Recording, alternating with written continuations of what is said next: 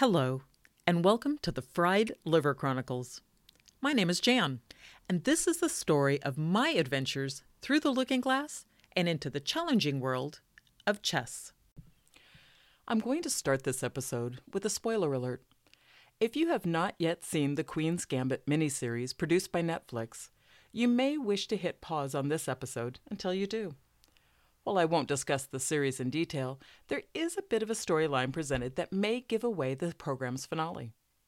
On the other hand, if you have already seen the show, or if you don't ever plan on watching The Queen's Gambit, listen away. I'm glad you're here to join me on the latest episode of the Fried Liver Chronicles.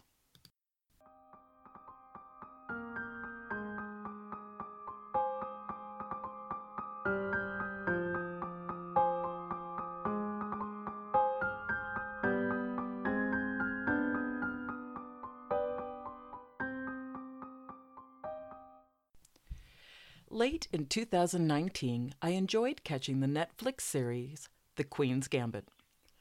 One of the lessons I learned from watching Beth Harmon, our story's protagonist, in her life and chess journey was the realization she came to that, at the higher levels of chess especially, chess may be played at the board by two individuals, but the successful players are those that have a team behind them that can help them analyze the board consider possible strategies and tactics, and provide moral support during the match.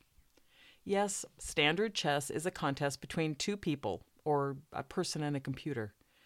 Each side is calculating their best moves and trying to anticipate their opponent's plan of attack. However, chess knowledge and experience is never perfect. Nobody, not even current reigning world champion Magnus Carlsen, knows everything about every possible move or series of attacks. If he did, he would never lose, but occasionally he does. As I speak, we have a number of chess matches going on concurrently in our household. There are three chessboards set up on the coffee table in front of the fireplace alone. And what I found is that our little in house band of battlers are very generous with their knowledge and understanding of the game. Maybe because we are all learning and are keen to pick up new tidbits, or perhaps we enjoy showing off a new move or strategy we've acquired.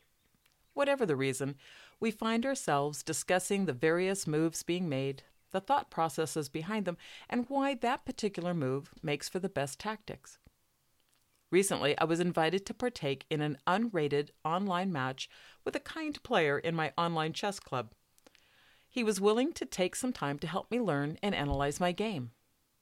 And that's where my idea for this little experiment formed. Harkening back to the Queen's Gambit, I thought it would be an interesting learning experience for our household team to work through the games together. As our online opponent made his move, I would move a corresponding piece on one of the three physical chessboards in the lounge. In the evening, when we would converge between various work schedules, we would unpack the moves, analyzing and trying to anticipate what he was trying to accomplish. Thankfully, it's a couple of three day per move games because our schedules don't overlap that often. That said, the boards are current, and whenever anyone was home, they had the opportunity to study each of them at their leisure. The ultimate goal of this experiment was to learn, not only alongside my own crew, but to see what this nice online player might be able to teach us. One of the first things I did learn was an opening move called the King's Indian. It was one I had heard of, but I hadn't seen in action. My opponent opened on both boards with both of his knights, which was not something I had seen before. I was always taught that a good solid opening involved moving pawns toward the center of the board, for example, d4 or d5. For more on chess notation, check out episode 8 of the Fried Liver Chronicles. Confused, I started discussing the moves with my son. He was familiar with the strategy and explained it a bit more, slowly, and several times, so it was able to sink in.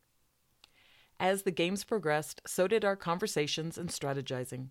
Sometimes the move I proposed was one the group decided was a good one. More often than not, the boys saw something I hadn't, or foresaw potential danger several moves down the road.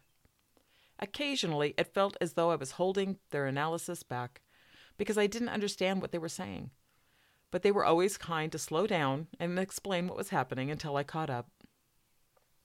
Once these games are completed, my online opponent has offered to run the lines through a computer analysis program. These programs point out mistakes, blunders, or lost opportunities and afford a way to study and improve gameplay. It will be interesting to see how the computer's analysis of our game coincide with our in-house discussions and decisions. For now, we are working our way through the middle game and enjoying the camaraderie that teams have when united against a common foe. And my little experiment?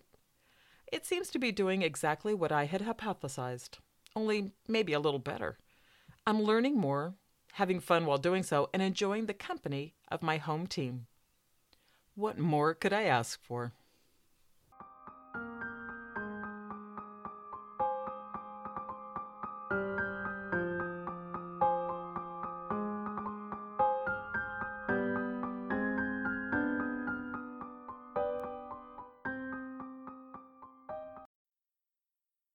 The Fried Liver Chronicles, part of the 2021 Chess Challenge undertaken by Jan and presented by Lalu Productions.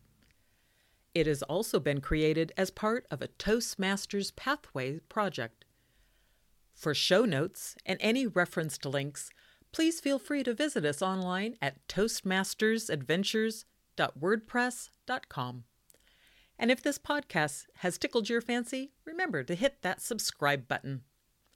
To find out more information about Toastmasters and their dynamic new Pathways curriculum, check out Toastmasters.org. Toastmasters, improving public speaking and leadership skills since 1924. And until next time, remember those sage words of Savielly Tartakower. Nobody ever won a chess game by resigning. Play on, and maybe we will see you on the other side of the looking glass.